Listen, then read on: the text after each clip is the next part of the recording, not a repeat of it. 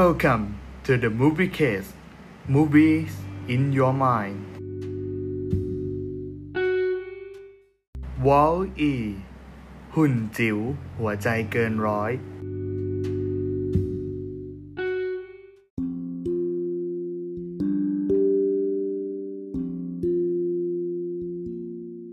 สวัสดีผู้ฟังทุกคนกันด้วยนะครับ วันนี้เรามาอยู่ใน Movie Case Movies in Your Mind Podcast ที่จะมาเล่าถึงเนื้อหาสาระ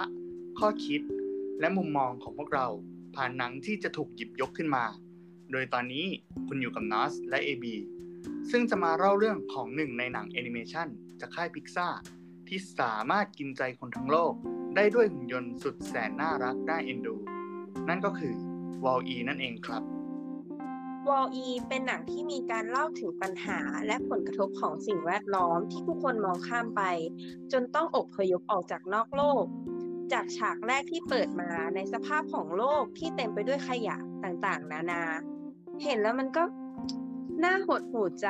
ดูแล้วก็รู้สึกเป็นกังวลกับสิ่งที่เกิดขึ้นอยู่เหมือนกันสำหรับฉากเริ่มต้นนี้น็อตมีความคิดเห็นอย่างไรบ้าง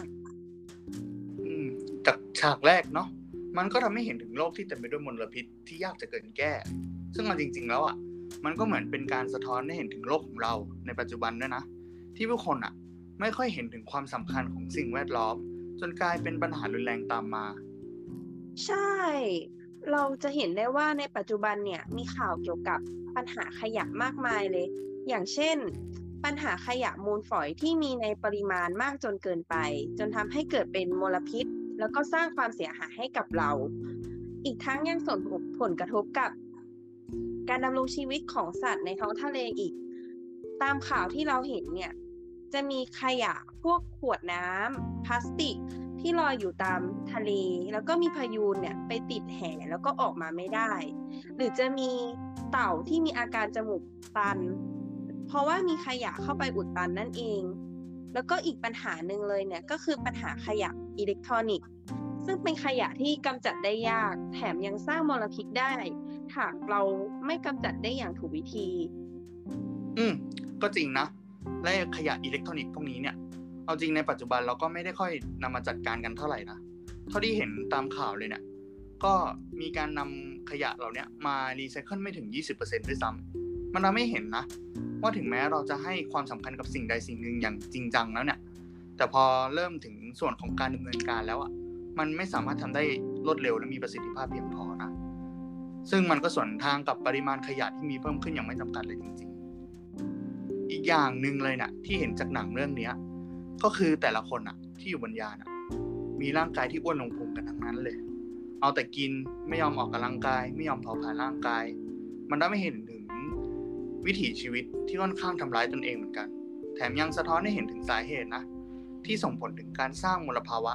จนต้องอพยพออกมานั่นเองก็อย่างในปัจก็อย่างในปัจจุบันนี้เนี่ย พอเราเริ่มมีนวัตกรรมต่างๆ ที่สร้างขึ้นมาเพื่อแก้ไขปัญหาในชีวิตประจำวันเราแล้วเนี่ย มันก็ยังช่วยทำให้เราเนี่ยมีความสะดวกสบายเพิ่มขึ้น จนบางทีเราก็ลืมวิถีชีวิตแบบเดิมๆของเราไป